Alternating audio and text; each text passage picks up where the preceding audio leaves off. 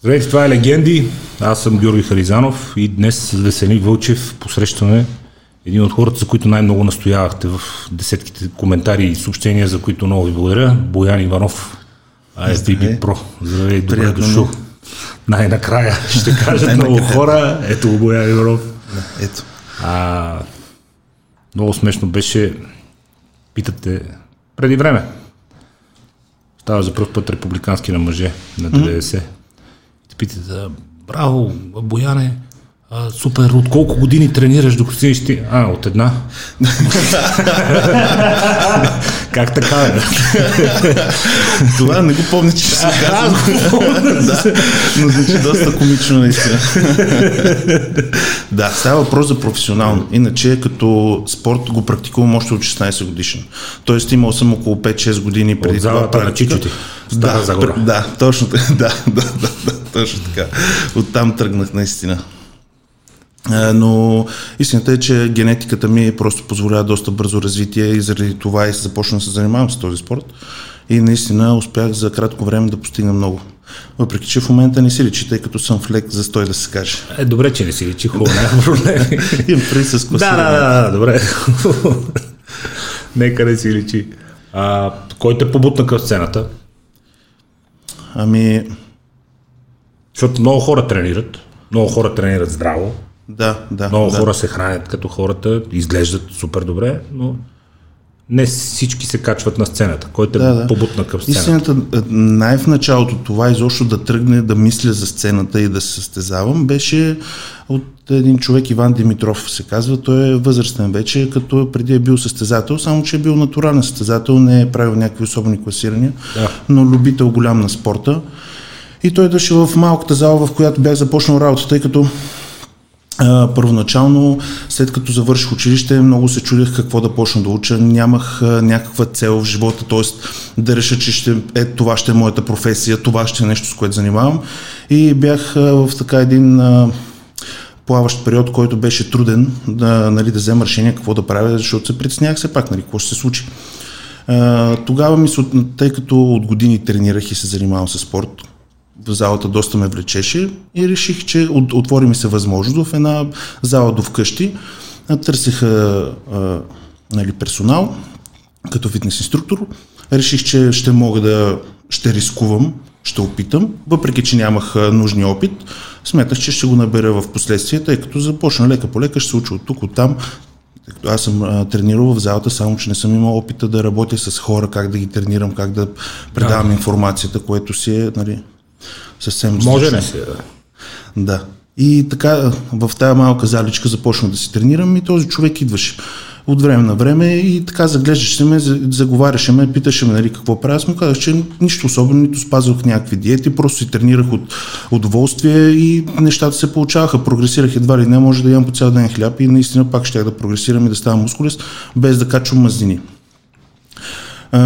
Той впоследствие започна да ми казва, че наистина съм много добър, може да опитам за състезание. Аз тогава започнах вече да замислям, щом той смята, че може да имам успех на състезание, да отида и да направя нещо, значи може би наистина може да стане. И му казах, добре, дай да опитаме. Той обаче беше неясно, че нямаше достатъчните знания, за да се получи както трябва и професионално, и затова ми каза, че ще ме свържи с треньор, т.е. Дидо Генев, Даниел Генев. Да. И настоящия ми треньор все още. Каза, че ще ме свържа с него, той разбира много от нещата, ще ми покаже как ще се получи, ще ме научи и така нататък. Да, че разбира много. И му казах, добре, съответно той ме свърза, един ден отидох в залата, където беше той. И оттам тръгнаха нещата. Просто му се представих, казах му, че той ме пита, какво искаш от мен, всъщност, Дидо. И аз му казах, искам да ме направиш шампион. Естествено, искам да стана шампион. Толкова просто. Да. Той видя, тогава имах много недостатъци, като загуба на детайли в краката, т.е. нямах нямах просто. Видя, че има върху какво да се работи, но видя, че има потенциал. Затова каза, окей, ще започнем. И така, лека по лека нещата потръгнаха. Всеки е имал някакъв такъв момент на побутване. Те, между другото, Стани Миретот тук ни разказа, той каза, ходих на силов трибой състезания. И на едното Румен Спецов, шефа на НАП в момента. Да. Го е видял, там му казва, човек, какво правиш на този трибой, ти си за културист. И каза, той като ми го каза, се замислих и всъщност викам, аз верно какво правя това. Бика трябваше някой да ми го каже, нали? Да. Ами така е наистина, нали? Трябва от някой от страни да погледне и да ти каже реално, защото понякога човек се вглъбява в нещо и не може да погледне реално картината. Те особено хората, които ходят по залите и си тренират и имат и щах така да си развиват телата, те по принцип си се обичат много и външния поглед е много важен винаги, защото да. Всеки, ако го питаш, да, самовлюбени доста. Разбира се. Това е причина да, как да кажа, да заложена в хората, които после се захващат с бодибилдинг или бодибилдинга те кара вторачен непрекъснато в себе си в търсене на повече резултати в един момент да ставаш самовлюбен, артистичен, както и ще го нарича, аз не го казвам с лошо, защото да. Човек като е вторачен в себе си, той изисква повече и това води до по-добри резултати. Ами, кое до кое води? Ами аз често съм се замислил и аз по този въпрос, нали, реално защо хората започват с фитнеса и нали, основната логика е в това те да изглеждат по-добре и идеята е реално всъщност някакво самочувствие и до някакъв нарцисизъм наистина може да се нарече. Да. Но истината е, че... Това е за добро. Да, реално човек не пречи с нищо. Разбира се. Да. При мен беше това, че като малък много се впечатлявах на супергероите и на мускулите и на мускулистите мъже като цяло и като гледах, като започнах да тренирам по залите и като ги гледах големите културисти като Рони Колман, Джек Кътлър и много други. В момента не мога да сета кои са били. Точно трябва да избравяме. Да, трябва да избравяме са прекалено много. О, Ферино, Арнолд, да. Просто много ме впечатляваше тази огромна мускулна маса и ми изглеждах като седно, че не са хора, като някакви супергерои. И много си мислех как искам и аз да изглеждам така, но ми изглеждаше супер непостижимо това. Това си викам, това е абсурдно. Как изобщо може да се постигне, тъй като аз гледам какво правя и какви са резултатите. И нали, това нещо ми се виждаше някакво. Явно може. Но да. Крайна сметка явно си може. Казвах, да, щом ето човека го е постигнал, значи всеки друг може да го постигне. Какво не знаеше тогава, за да се бъхташ на 75 при юношите и изведнъж да станеш шампион в тежка категория при мъже? Какво не знаеше тогава? Няма как да стана толкова голям. Какво не знаеш? Че нищо не знаех. Да, буквално. Да започнем от начало. Значи първо не знаех как да се отнасям с тялото си. Единственото, което имах, беше това, че знаех, че трябва да тренирам и това е най-важно. До тук добре. Да, просто аз тренирах винаги. Независимо какво се случи, дали съм уморен, каквото е да станало, аз просто винаги всеки ден си ходих в залата за един час или там колкото е, просто това беше най-важното. Оттам нататък, за съжаление, нито знаех как точно се спазват диетите, нутриентите как действат на тялото, на кое трябва да се набляга, в кой период, кога, как да се прави точно. Нито пък знаех за добавките, кои как действат, а пък ам ли за препаратите, които са още по-сложна тема, която трябва много сериозно да се обърне внимание как действат върху тялото. Точно взето нищо не знаех. Знаех само, че трябва да тренирам, като и всъщност и тренировките не знаех колко добре се правят, тъй като всичкото, което правих, беше от наблюдения и въпроси. Просто обикалях в залата, като видя някой, ако тях и почнах да му досаждам за въпроси.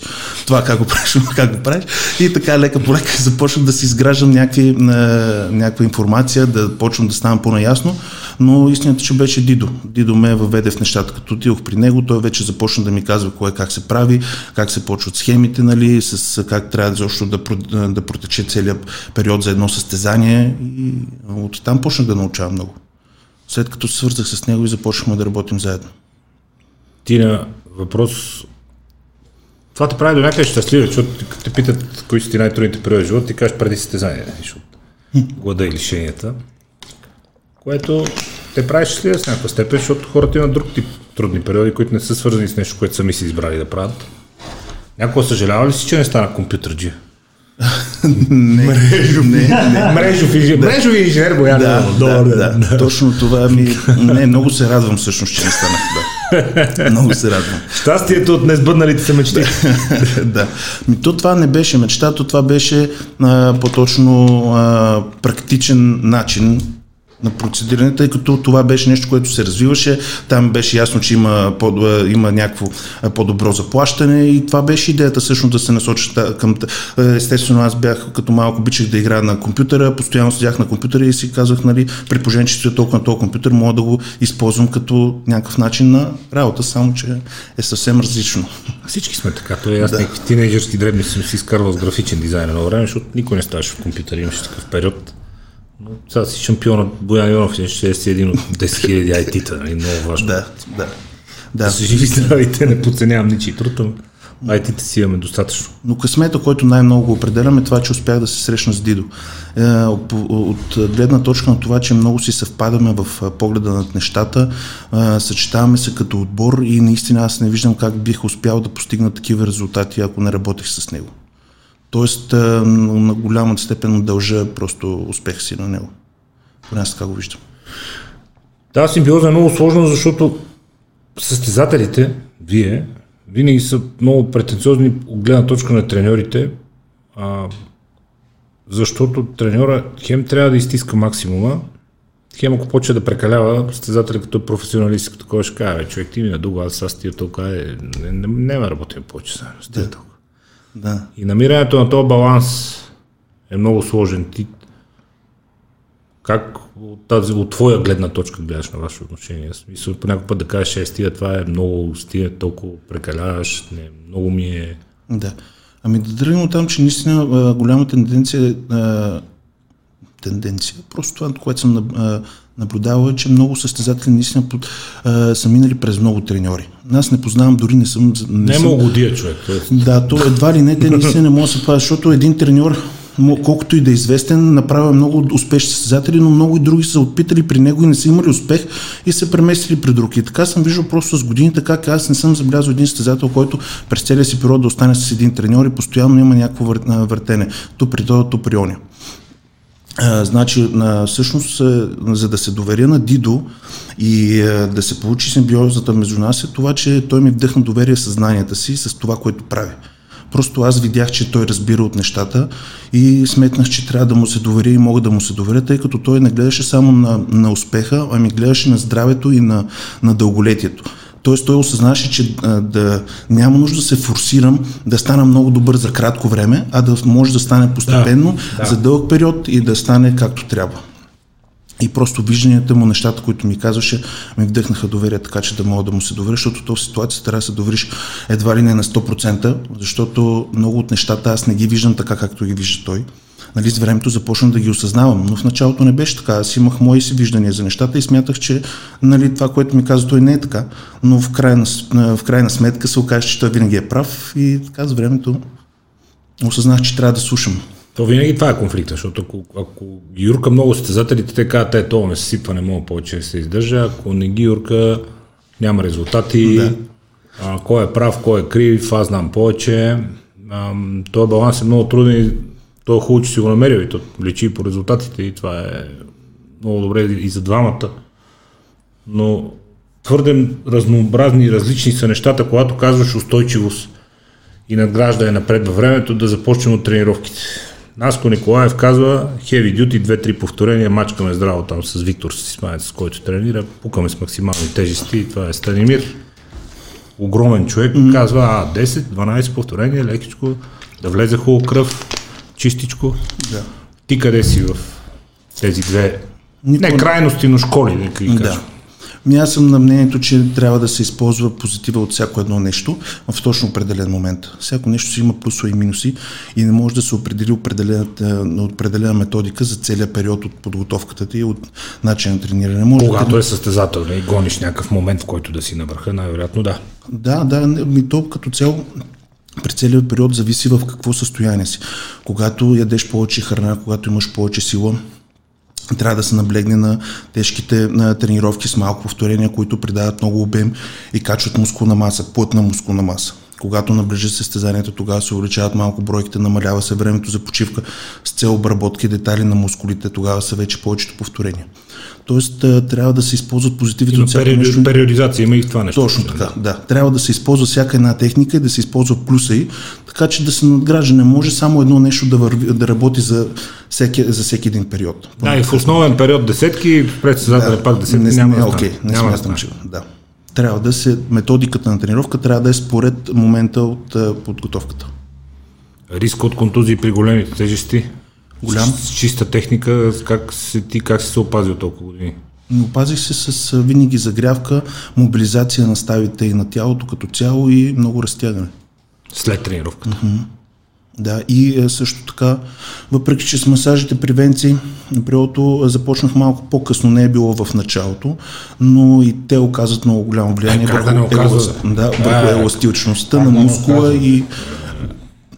Точно. Преди и след да почнем да ходим там. Да. Истината, че при него не съм започнал още в началото да ходя и преди това бих казал, че доста помагаше просто разтягането, загрявката на всяка една става задължително, а не просто, защото често ги виждам. Той вика, аз съм загрял, аз чувствам загрят, направо ти я почва блъска. Да. Това е краткият път към белите, той е. Да. Какво значи хубава загрявка за толкова голяма и мускулиста физика като твоята? Не бих определил, че е по-голяма загрявката от при другите, с по-малка мускулна маса.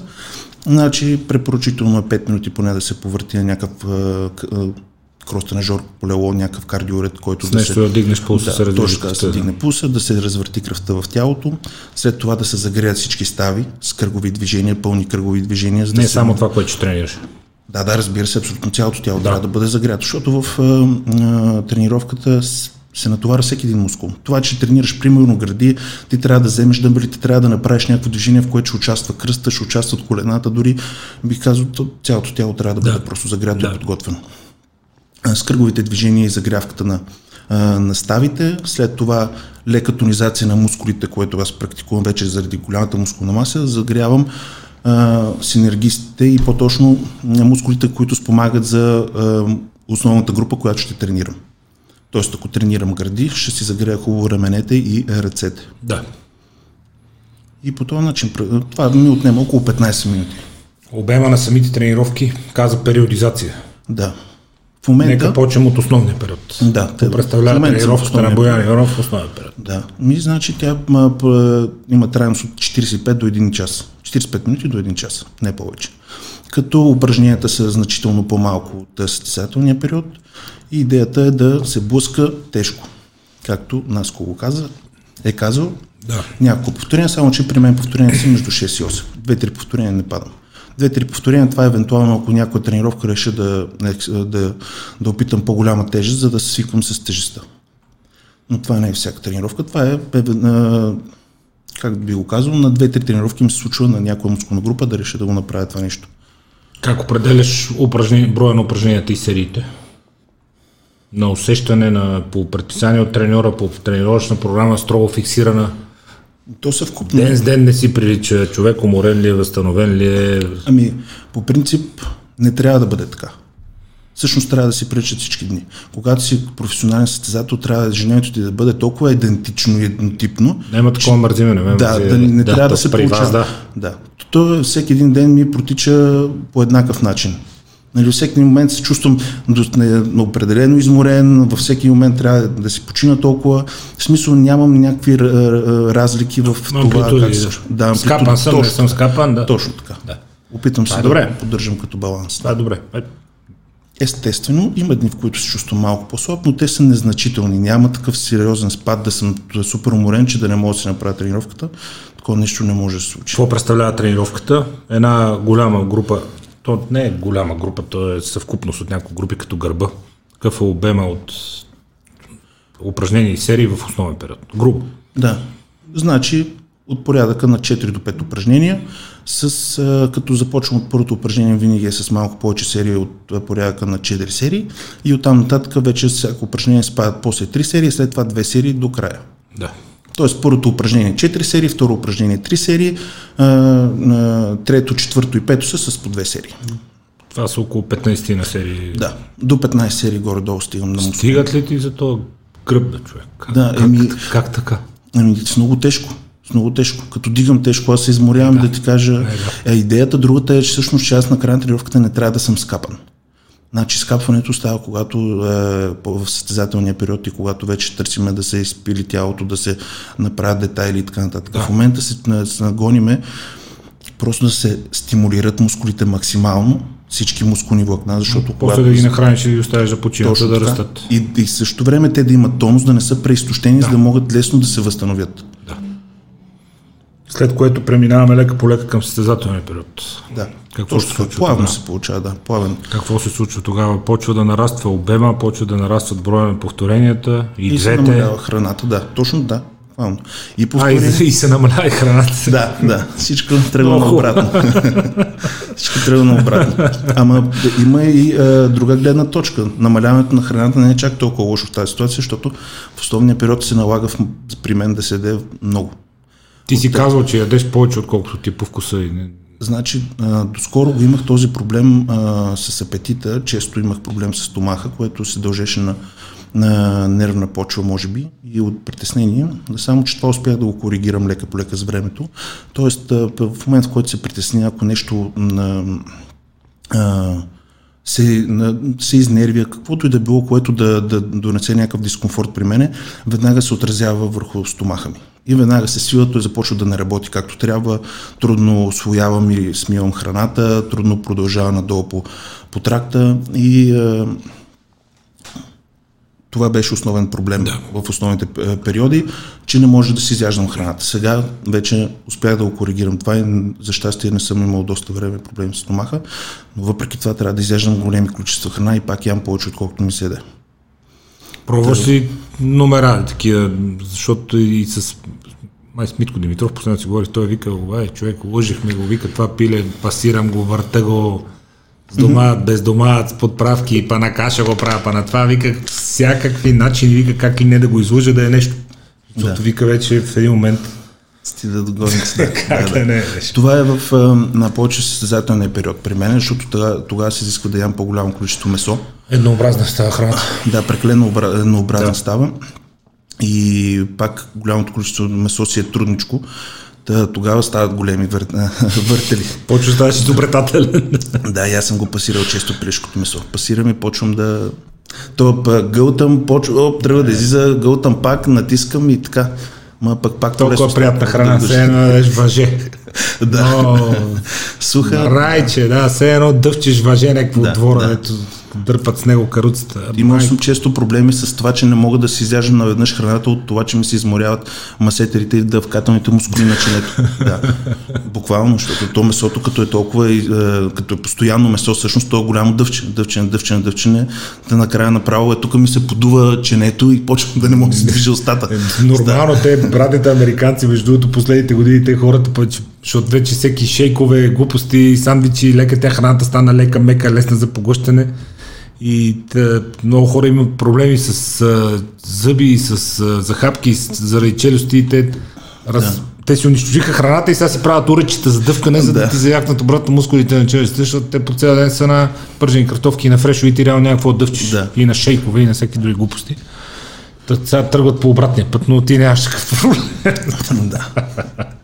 Да, интересни са тия моменти. Също така, примерно имам проблем с ако дълго време трябва да се храни, държането на вилицата, лъжица, какъвто и да е инструмент, който използвам. Тук също ми се напомпват много мускулите около палеца и на дланта и буквално почвам да изпускам. Да, и почвам с другата, лявата, пък съм изключително несърчен и е много трудно яденето, но се справям. Лявата ми е само за равновесие. Аз от време на време, като усета, че карам кола с лява и вика, само за подпиране ми човек и да не падна надесно. Тя ми само да пази равновесие с нея. Да, и при мен въобще. И те ни са влуши нещата, както се досещаш. Те ни са доста, да. Интересен спорт. Практикувал съм го и него. Ужас. И аз тима не имат. Да не кам колко години е.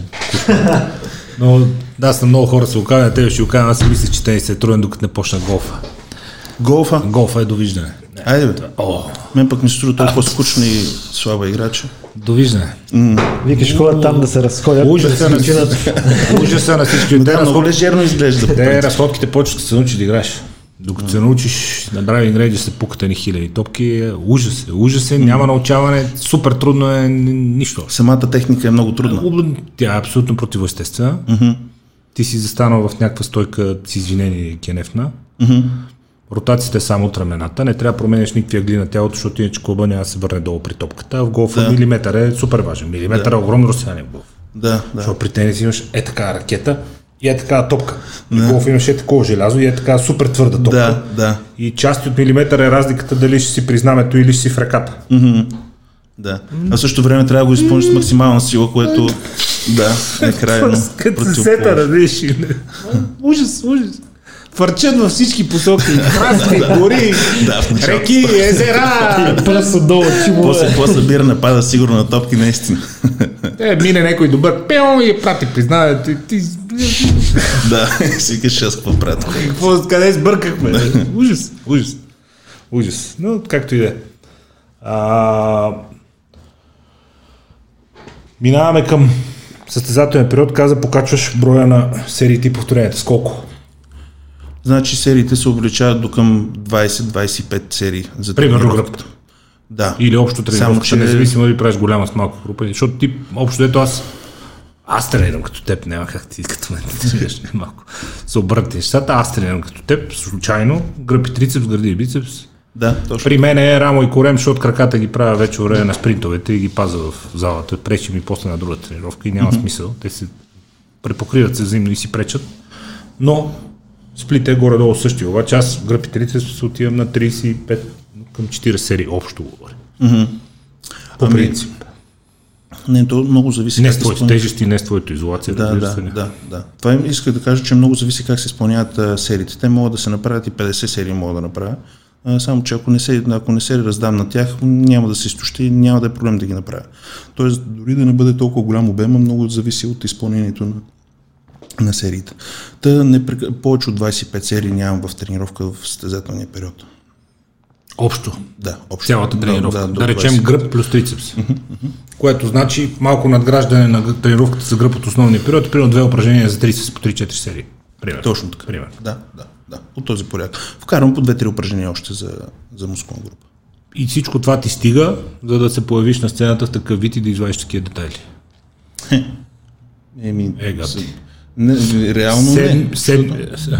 Реално да. Стига ми, да. Искам да кажа, че той е много съвкупно. Разбира се, и аз те първа ще навлезем и в другите аспекти. Но реално да. От две терапи, браво. Поздрави на Венци. Да, с нея много ми харесва. Колко е разликата между големите и малките групи? Добре, за трицепс 2 серии, за гръб 5-6, гърди, бицепс, делиш ли групите на малки и големи, имаш ли как работиш детайлите, които изостават? Каза в началото, че Дидо като те видял, каза в краката има изостава и такова, как се навакса изоставането? С по-голям обем, с по-малък обем и с повече тежести изобщо, как се компенсира? Винаги би било интересно как се догонва. Да. Как се навакса изоставането на определени групи? Със сигурност не е като се тренира два пъти една мускулна група в седмицата. Това е често, нали, някой казва, изоставят ми ръцете или краката, да. Ще почна да ги тренирам два пъти седмично, спрямо другите мускули и те ще почнат два пъти повече да прогресират. Да, само че то не е така, защото ако беше така, защото беше така, всичките мускули ги тренираме по два пъти седмично и да прогресираме два пъти по-бързо. По два пъти при мен е навик, просто и си ходя за здраве, няма нищо общо с вашия протокол. Исках да кажа, да се види основната гледна точка, че това се случва заради преумората, претоварването на мускула. Не може да се тренира два пъти седмично. Ако се свикнал по един път седмично, истински. Просто няма да може да се възстанови мускула, затова не е вариант да се тренира два пъти седмично. Вариантът е просто да се акцентира повече, да се наблегне на начин на изпълнение. Значи, за да има изоставане в мускулната група, това значи, че или не е тренирана достатъчно добре, активирана достатъчно добре и не са добре изпълнени упражненията. Затова просто човек започва да мисли над тези неща и започва да надгражда. Вижда резултатите, примерно това упражнение не е работило добре с годините за мен, ще променя това упражнение. Техниката в друго упражнение не е била достатъчно ефективна, ще променя там. И по този начин, като съответно просто се раздаваш една идея повече в тренировката, слагаш малко повече кила, ако може, просто се концентрираш повече и в последствие си отдаваш много хубава почивка. защото за съжаление сме, както всички сме обременени с това, че трябва да работиме доста. Да. За да може все пак да издържаме цялата тази ситуация. Да, това растежа е в почивката. Да, трябва просто по този начин да се систематизира на ежедневието, че да може да се, да се наблегне върху възстановяването на дадената мускулна група. И по този начин плавничко се постига някакъв резултат. Не може просто да почнеш да тренираш брутално спрямо другите мускулни групи. Много се блъскат двете философии тук, специално когато казваш по-тежко.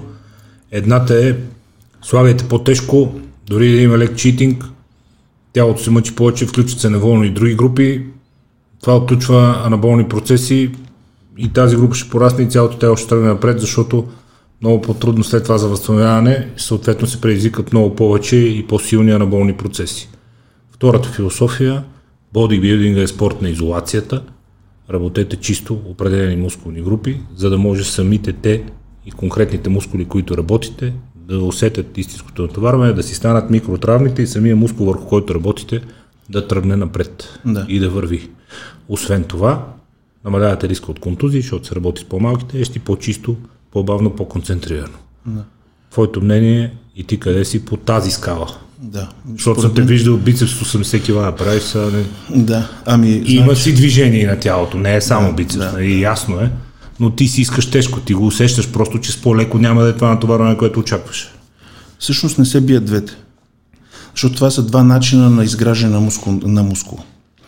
Тоест, когато се тренира по-тежко, над 80% от максималната сила, т.е. тежки тренировките, 2-3 повторения, 6 повторения, примерно да ги кажем, както в основния период, те активират много мускулни влакна. Доказано е, че се активират повече мускулни влакна от нормалното. Разбира се. Да, т.е. до почти 100%. Да. При това натоварване имаме микровече травми на мускулните влакна, които се възстановяват чрез отдаване на ядрата на стволови клетки. Т.е. стволови клетки отиват в мускула, които се превръщат в сателитни клетки, които се отдават ядрата в тези микрофрактури. И съответно да имаме увеличаване на клетките там. Микротравмите, нашите зрители и слушатели тук са общо взето хора с висока култура и хора, които се интересуват силно от спорта, но микротравмите са също това, което искаме. То звучи малко плашно, ние затова отиваме в залата.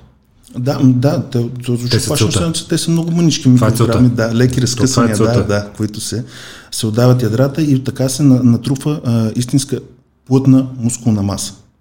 Това е бавен процес, но по този начин се изгражда плътна мускулна маса.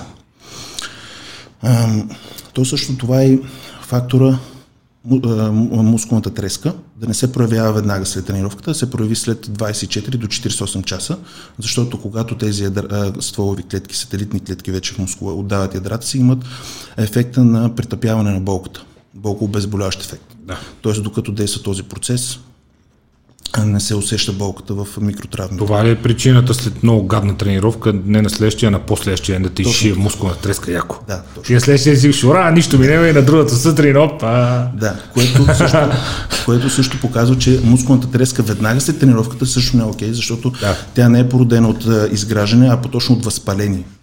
Възпаляване на мускула следствие от многото окисление, натрупване на отпадни продукти, претоварване, което всъщност в последствие забавя процеса на възстановяване, защото тялото първо трябва да се справи с възпалението, а след това да почне да го възстановява. Тоест, да разкара от там киселини, води и така. Тоест трябва да избягваме да има мускулна треска веднага след тренировката. Това не е окей. Аз обикновено, благодаря ти, Иване, обикновено от спринтовете на последващия ден, човече. Тъмън на следващия си викам, опа, метърче този път, свежи сме. Да. На другата сутрин танца на робота, ти си направя. Бягай, бе. А другата техника за изграждане на мускулна маса, тя се дължи на напомпването и на разтягането на фасцията. Фасцията е ципата, която обвива мускула, която е доста твърда и ограничава обема му.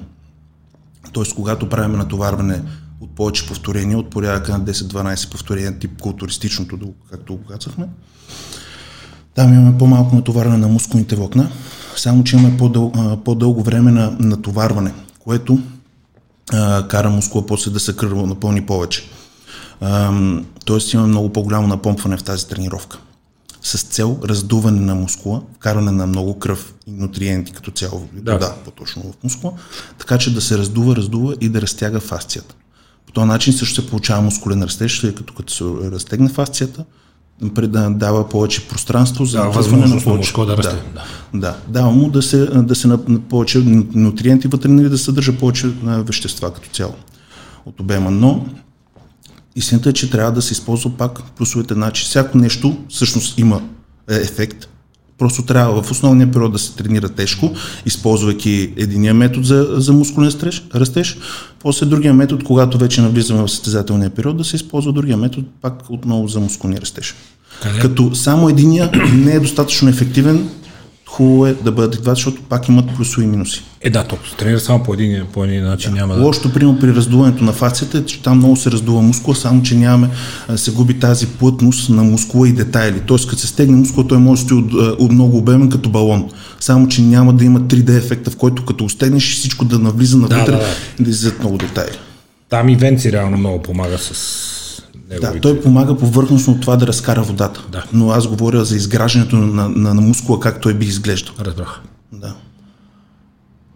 Естествено, че тъй като често спориме в коментарите с хората, всички разбират и са добре обосновани, което е супер, но често спорим така, това е за културисти, това не е. Общо взето е хубаво да се знае и всичко, което ти обясняваш, че има огромна разлика, да речем, в обема между 10 серии по 6 повторения и 6 серии по 10 повторения. Разликата в метаболитния отговор на тялото е огромна и миналия път препоръчах на хората един епизод, с, ако искаш Веско го навери, пак на Хюберман, с шефа на UFC института. UFC се направи институт за физическа подготовка и там за хора не като теб, ти си професионален бодибилдър. Хора като нас, които искат по-дълго време да са здрави и да изглеждат прилично и да могат да са здрави, да практикуват и други спортове, тялото е в добра кондиция. Да. Те казват, че на упражнение 6 десетки е оптималното, 6 серии по 10 повторения е оптималното, което те са изследвали и са доказали през толкова години научни данни, защото човека, с който е епизода, после ще го изпрата препоръчно ти го да го изслушаш в свободни мигове. Звучи доста интересно. Той е, първо е лекар, много сериозен, и второ е работил с няколко олимпийски отбора и световни отбора в цикли за подготовки за олимпийски игри и световни първенства, след което е отишъл в UFC и е станал шеф на техният институт по подготовка на състезатели, който изследва всичките бойци там. Така че протокола за здрав, нормален човек е много различен от това, което вие правите. Нашето изобщо първо не е здраве, и на второ не е и нормално.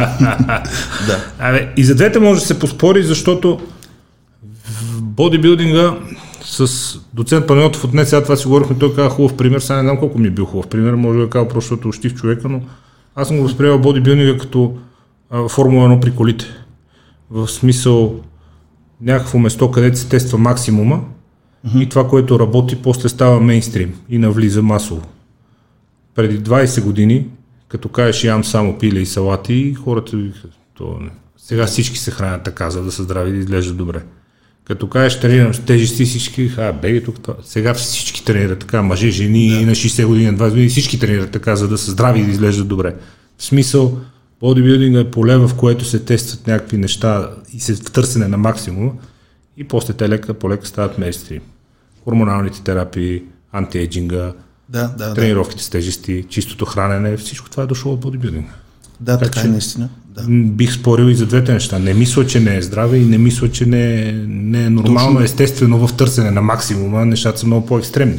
Това щях да допълня също, че нещата ние ги правим екстремни. Тоест бодибилдинга не бих казал, че е здраве. Вие преследвате максимума човек са, нормално. Точно така. Значи, ако говорим, примерно, фитнес индустрията и начин на живот, ние използваме наистина много средства за поддържане на здравето на тялото. Тъй като ние се форсираме на максимум, трябва всичко друго да бъде направено така, че тялото да се чувства максимално добре. Изолираме всякакви приеми на лоши вещества, като алкохол, наркотици, като недоспиване, като вредни храни. Естествено, хапваме вредни храни, но напълно в рамките. Но то е окей, ако някой се занимава с това, просто в ежедневието да яде някакви нормални количества, да се тренира нормално. Да. Тези методите са наистина здравословни и са хубави. Какво казваш? И добър не пи алкохол, Да. Не яш сладко, не яш мръсни храни, да. Гледай да спиш достатъчно, в смисълта. Да. Да. Но вече ако погледнем само че ако погледнем вече в състезателния период. Вие сте професионални спортисти, това е друго. Да, сега едно да сравняваш един професионален тенисист като Мико Кузнов, който тренира по 6 часа на ден, с някой, който просто иска да цъка добре с приятели. Няма начин на живот, няма нищо общо. Вие сте професионални спортисти, това е друго. Да. Ние поемаме риск, наистина. Аз съм го поел риск и знам, че това би било опасно за здравето ми и знам, че може да се получи всеки един момент нещо, като естествено намалявам риска максимално, като постоянно правя изследвания, постоянно правя терапии, правя всичко възможно тялото ми да се чувства максимално добре и да успее да се възстанови от форсирането на максимум, но пак си има доза риск. Какво представлява храненето? Лека по лека преминахме към храненето неусетно, нали, с темата с пилешкото и с това какво лъжиш да. Лека по лека минахме на там.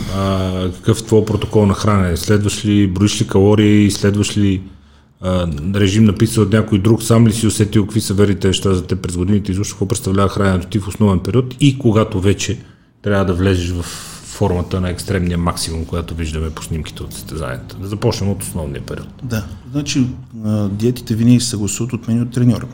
Като основно дава тон треньора, а след това аз казвам вече, нали, това дали успявам да се справя с това нещо, нали, дали това ми понася окей. Вече там нещата са комуникация между нас и нагласим нещата да се получат. Та, в основния период, както казахме вече, трябва да ям големи количества, тъй като категорията ми го изисква, като трябва аз да съм максимално тежък. В категорията ми проблема е, че тя е опен категория и там нямаме лимит на килограмите. Да. Съответно, трябва да си максимално масивен, тъй като това е първото нещо, което се гледа в категорията. Като да, за класиране това е просто първото нещо, трябва да има мускулна маса. Съответно, това е обвързано с много хранене, много ядене като цяло.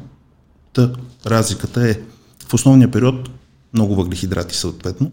Какво значи много ядене за човек с твоята физика? Да. Какво ще изядеш днес? Да, ще изям 1 кг месо в суров вариант, което не е фрапиращо. 800, да, не е фрапиращо, което като се сготви ще стане към 800 грама. Ще изям около 600 въглехидрат, което е близо 800 храна. Въглехидрат храна. Да, овес и оризи. Овес, ориз, макарони, да, картофи. Всичко това комбинация хапвам и хляб, съответно. Припечен, нали, правя си го. Това си е вече от това, че мога да си го позволя в основния период, едно от храненето ми да бъде така нареченото мръсно хранене, което да не включва ориз, овес. Ти затова нямаш чийт дей, защото в рамките на деня си правиш някакви неща, които не ти пречат. Да, точно така. Супер. Това е в основния период, да. И по този начин се поддържам един баланс на постоянно да си поддържам нещата. И се разтоварва и психиката в някакъв момент, защото не ядеш само неща, които трябва да ядеш, ядеш нещо, което все пак ти харесва. Да. Ям около 50-60 грама мазнини. Относително може да стигнат и до 100, това е зависи от деня. И оттам нататък вече имам бонуси, като примерно някоя вафличка, ще изям нещо, примерно няколко банана. И също другото, което е като храна, са шейковете. Те се правят от някои дози протеин, дали ще бъде бадемо или кокосово мляко с банан и витарго. Да. Така пият 3 шейка. Около тренировките, предполагам, завъртяне някъде. Да, основно. Да. Основно около тренировките. Да. И това е цялостната храна за деня, което е минимум 4000 калории на ден. Минимум 4000 калории. Което пак не е нещо. Кой знае колко. Не е кой знае колко. Потресаващо. Въпрос, да, разбира се. Но когато храната е чиста и качествена, крайният резултат е този, нали? Говорим за всеки ден да се яде това нещо. Да. Защото то не е фрапиращо, като го издеш един-два дена, обаче като започнеш да го ядеш всеки ден, сега се усещам, че си ми е тежко. В смисъл такъв, че ям, нали, се съм наяден и съм ленив и борба си е. Не е толкова лесно. Просто да се нямам да ми е кеф и да си подскачам, защото примерно в състезателен период, когато вече намалим въглехидратите драстично, там обикновено съм на около 150-200 въглехидрат, което е към 300 храна, примерно въглехидратна храна. Казвам го 150 въглехидрат, т.е. като нутриент, винаги ги гледам като нутриенти спрямо храната. Нали, да кажем, в ориза имаме 100 грама ориз, само че в него нямам. Той не е 100 грама въглехидрати, да. Да, той е 80 грама въглехидрати, примерно. В състезателния период намаляваме драстично въглехидратите, като се увеличава вече месото. Там стигам до килограми 200, 300 и се прави въглехидратна ротация. Хем, че се намалява въглехидрата, хем имам дни, в които не имам никакви въглехидрати, а калориите от въглехидратите са заместени от калории от мазнини. Ще трябва да питам за мазнините. Мазнините, които само в месото или и нещо допълнително и какво? В месото, значи, зависи. Ям доста сухи меса, примерно единствено би ги броил от ако ям сьомга. В дните, в които... Да, може би в телешкото нещо. В телешкото, да, много малко. Без мазнините, да. По-мазните меса ще ги ям и ги ям като цяло в дните, в които нямам въглехидрати, имам мазнини. Да.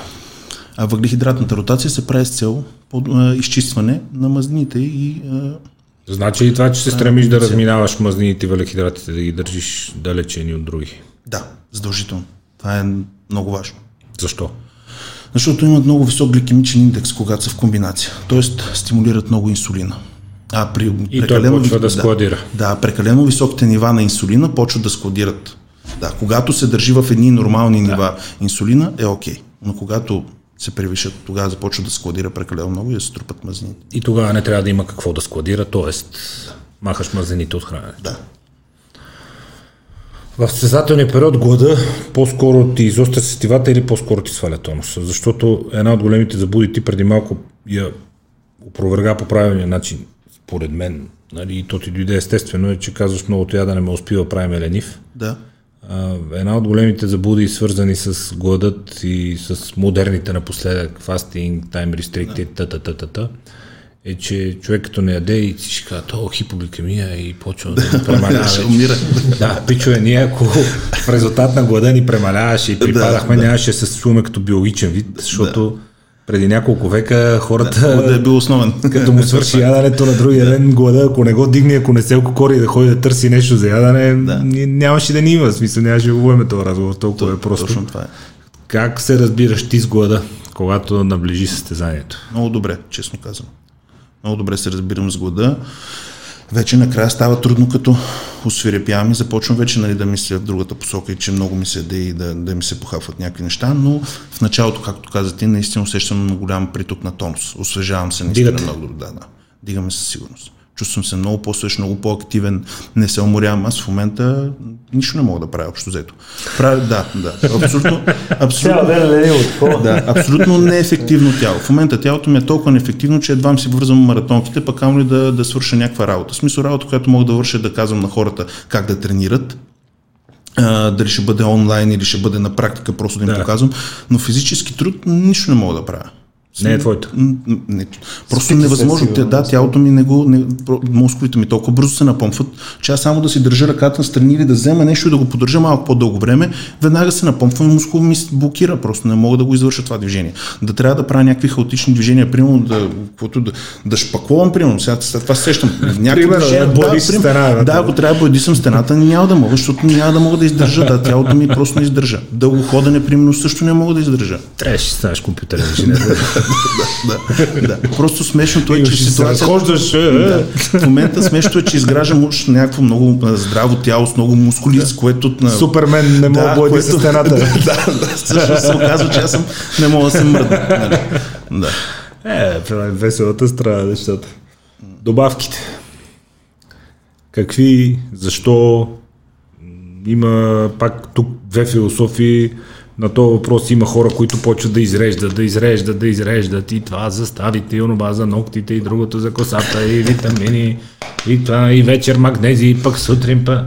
Да. И хора, които казват, аз през храната си набавям достатъчно 10 мънича, а мога пия някой витамин, някой карнитинче преди кардио и това е.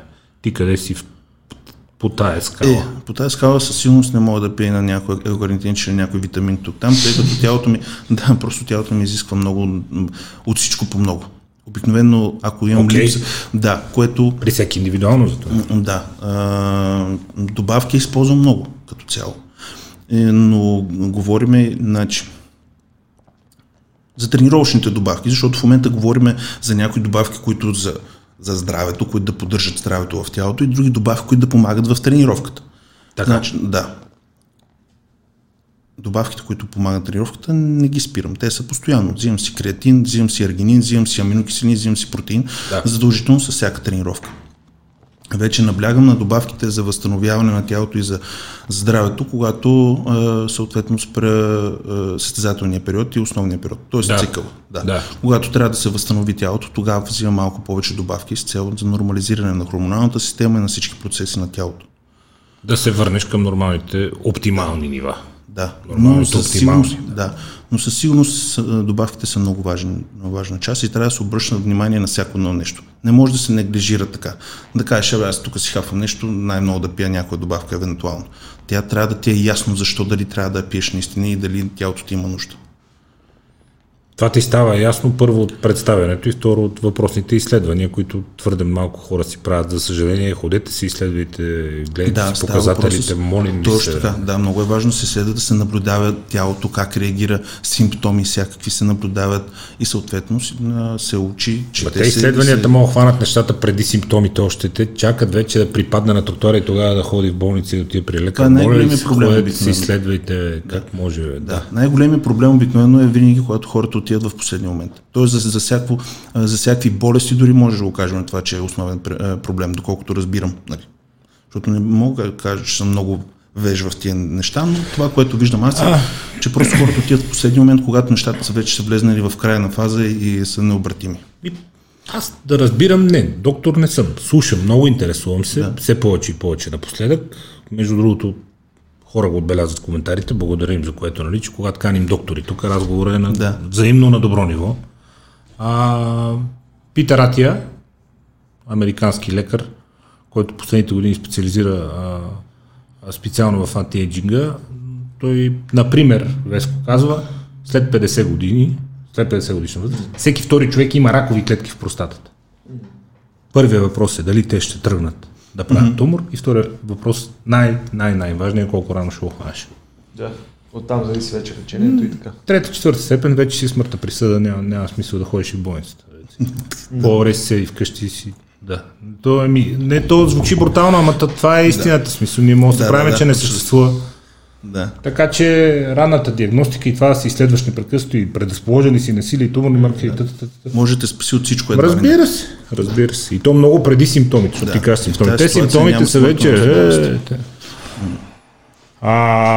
Като казваш много добавки за поддържане на здравето, т.е. не тези, които са пряко свързани с тренировката, нека изборим основните.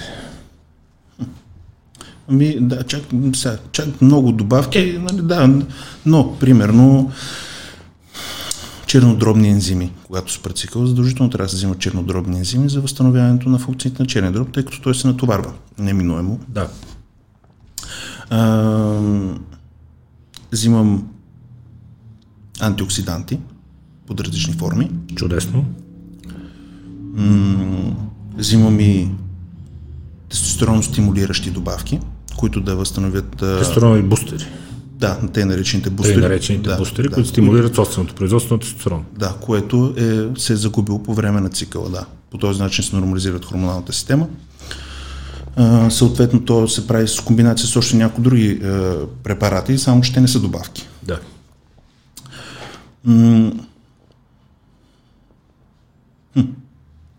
Друго, което да взимам точно в този период, като възстановяване, защото през цялото време колагени, това ще я да кажа, че през цялото време всъщност взимам магнезий и калци. Защото калци също е много важен за мускула. Да. И за крампите на мускула и за състоянието му, но тя ги взимам през цялото време. Калци и магнезий. Колаген рядко. Много взимам Да, рядко е наистина. Не бих казал, че го взимам през целия период. В момента опитам се замисля в кой период най-вече го взимам, но това е може би в основния период. Ти в едно от интервютото отбелязваш нещо много правилно, че виж, че правиш съвместна тренировка с някой и той казва, ти какви дебели кости имаш. Първо, такова нещо като дебели кости и здрави кости, по принцип, като дебели кости не съществува. Здрави кости, да. Дебели правени си изследвания на хора, Разликата в тежестта на костната структура на хората варира в рамките на 5%, което дебели кости е нонсенс. Това е супер често оправдание. Аз имам едър кокъл. Не, да, имаш много сланина около нормалния кокъл. Както един американски комик каза, вика, не бе, вика, имаш сланина много около кокъла. Кокъла си е нормален. Усети тия едри кости. Но ти каза, имам здрави кости и го усетих по себе си сериозно в последните години, откакто започнах здраво да тренирам с тежести. Между другото, тренировките с тежести, от гледна точка, да речем, на здравето и на антиеджинга, едно от големите предимства е това костната плътност. Да, заздравяват костите със сигурност. Категорично. Да. Натоварването със сигурност заздравява ставите и костите. Със сигурност ги заздравяват. Много хора казват на един тежко да не си увреда ставите, пичо точно обратното. Да. Естествено, то трябва да бъде в някакви рамки, мерки и така, нали? Те са ясни неща. За употребяването, естествено. Чисто качествено, с нормална тежест, да, но всяка тренировка с тежести стимулира здравите кости, плътността на костите и заздравяването на ставите. Между другото, здравословното хранене и оптималните нива на хормоните, тестостерона, много хора го гледат само от гледна точка на това как влияе на мускулатурата, но той има изключително ползотворен ефект. Това пак и в този епизод с UFC ще го чуеш, и в епизода с Питер Атия, там де ти казах, Веско, разликата между хора с оптимални нива на тестостерон и такива с нисък тестостерон по отношение на кондицията, точно на костната структура и на стави и на сухожилие. Тестостерона не е хормон, който отказва благоприятно въздействие само върху мускулите, а и върху останалите системи. От гледна точка на възстановителни процеси, метаболитни, усвояване на хранителните вещества и така. Най-вече да. Белтъчния синтез се увеличава. Белтъчния синтез. Хюберман, това вика, ти е в моята зала, вика, всичките са, вика, там, зоба, здраво, тренира, такова, вика, си спрял 15-ти пубертет, вика, пореден. Да, вика, машина за освояване на протеини. Да. Ти го виждаш, вика, ден след ден, как, вика, расте и хубаве, вика, аз хода, мора се там. Какво да правиш? Но това е пак научната гледна точка. Прословутата тема с химията, циклите, препаратите или както ще ги наречем. Първо, за мен е много странен този разговор. Защо? Защото, окей, на уличен език сме се разбрали в годините, нали, химия да се казва на препаратите, добавките си добавки. Много хора, които нищо не разбират, едната ги бъркат и двете неща.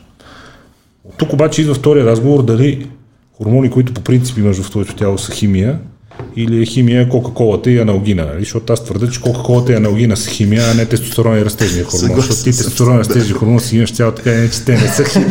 Всичко друго не е химия. Нали? Да. Химия е Кока-кола, аналгин, ракията е много неприятна химия. Да. Нали? В нормалност тя е в тялото и не циркулира ракия. Да. Тя е тежко противоестествена за черния дроб.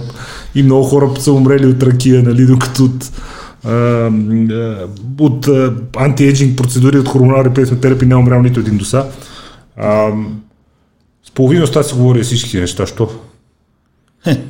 Защото първо хората го смятат като незаконно нещо, то си е незаконно нещо, да. Незаконно да имаш тестостерон от тялото. Да, не говорим за препаратите, но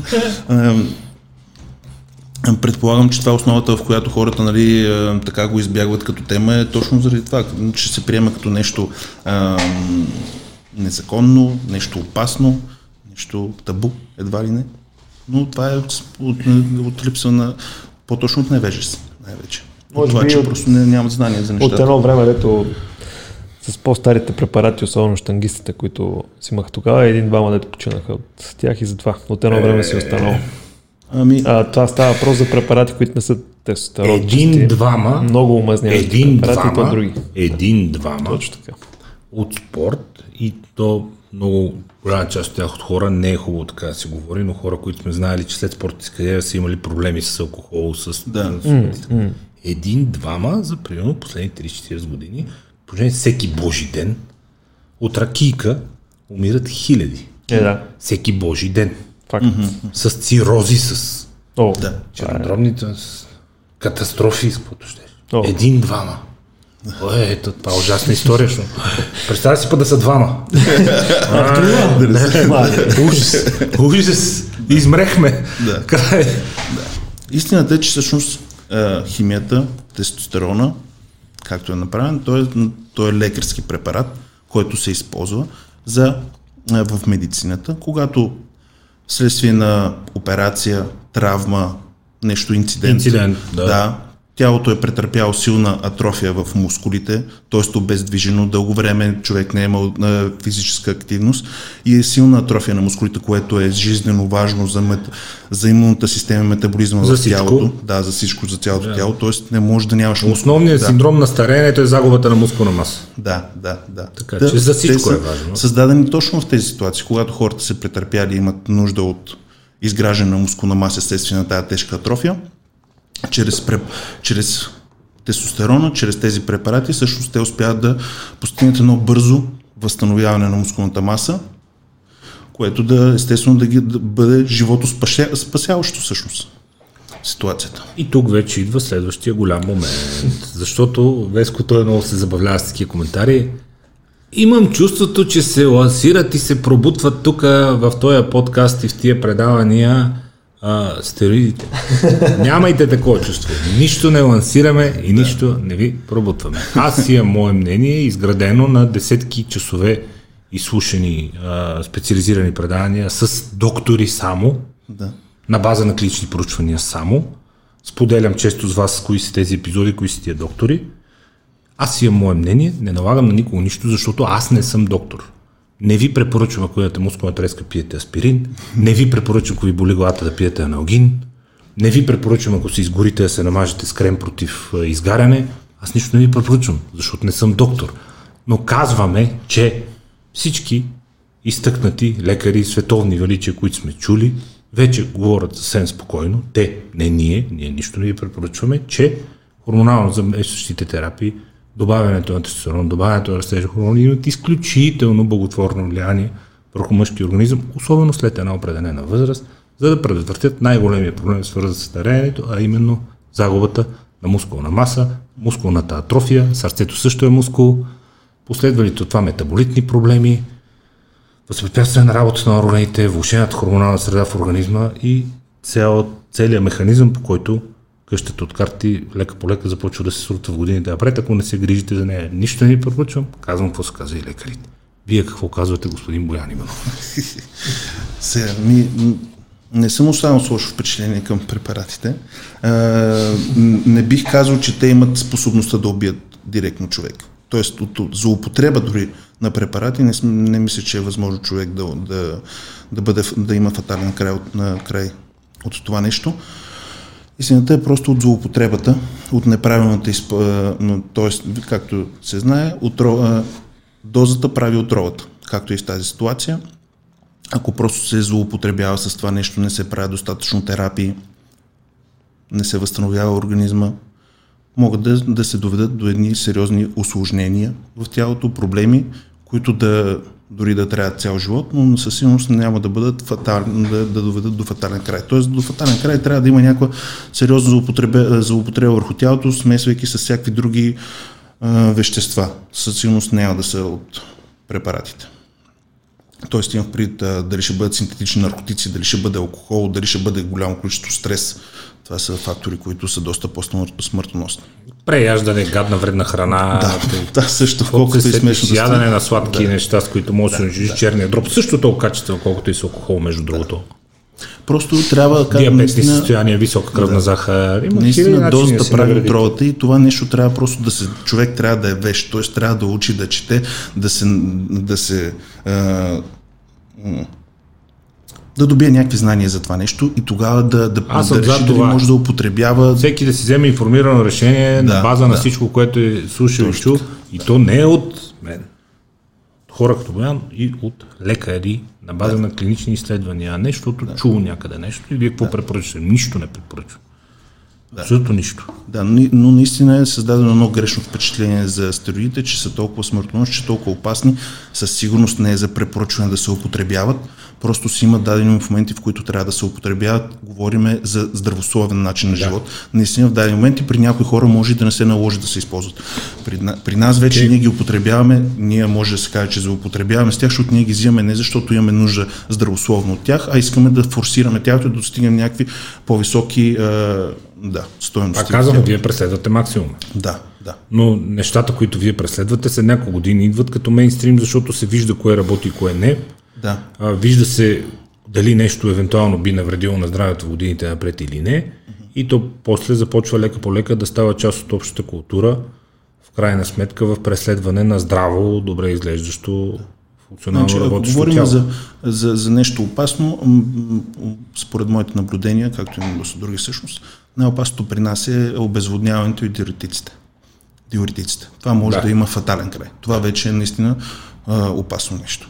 Което нормален човек няма нужда да го прави, просто няма да излиза на сцена. Няма нужда. Никой няма нужда да го прави. Няма нужда просто. При нормалните хора, може би гинекомастията, евентуално ако прекалят с тестостерон. Тя не е живота застрашаваща. Това е много леко нещо, което супер лесно може да се оперира дори. Първо, че се оперира почти безболезнено и се разкарва жлезата, може да няма осложнения. Другото, което е на женските хормони, много лесно могат да се контролират с антиестрогени, което отново се правят периодично. Естроген блокери, да. Бета-блокери там има с хиляди начини. Да. Изследвайте се, пак да кажем, защото гинекомастията е крайна в състояние на системно надвишение нива на тестостерон, на ароматаза, повишени женски хормони и т.т. Въобще и почнете ли да имате бучки в гърдите леко, да се оформят леки бучки, това означава, че имате означава, че сте направили глупост и че не сте се изследвали на време и сте си прецакали хормоналната среда, така че бучките са белег за глупост. Извинявам се. Всъщност не се извинявам. Ще се извинявам, ходете и си изследвайте. Ти говориш за стероиди. То въпросът е, че културата в щатите, медицинската, не говори за стероиди. Там говорят просто за тестостерон и растежен хормон само. Не говорят за стероиди, а смешното тук е, че ще кажа, стероиди е абсурд. Тестостерон може... Всички стероиди са разновидност на тестостеронната молекула и това пак е много смешен разговор за Апозелес, но е дълъг и сложен, нека хората слушат и четат. Има някаква разлика, примерно, при стероидите, защото някои са силно андрогени, някои са малко по-токсични. Да, няма спор. Да, това е единственото, което може да се каже. Няма спор, но до толкова. Каза за въртенето на въглехидратите, какво се случва с този инсулин в последните години? Защо има културисти, които взимат допълнително инсулин, при положение, че би трябвало нормалния стремеж е да държиш кръвната захар в нормални нива и да не стават инсулинови пикове, точно за да не се складират излишни вещества в масните клетки? Какво се случва с този инсулин из бодибилдинга? Инсулина е най-анаболният хормон в тялото. Да започнем, То си е ясно. Идеята е, когато искаме просто да в основния период да се натрупат малко мезени, това не е страшно. Това е нещо нормално. Все пак целиме да се... степен бих казал и полезно. Нали? За... Реално, тялото, кожа, точно така, тялото реално има нужда от мазнини, да не говорим, че дори собственото производство на тестостерон, хормоналната система е много зависима от мазнините в тялото. Лекото натрупване на мазнини не е толкова фатално, просто инсулина помага много за растежа на мускулната маса. Като едно е да вземем инсулин, друго е да се наедеме с сладко и да си повишим инсулина. Защото с сладкото ще вкараме бърз въглехидрат. Излишни калории.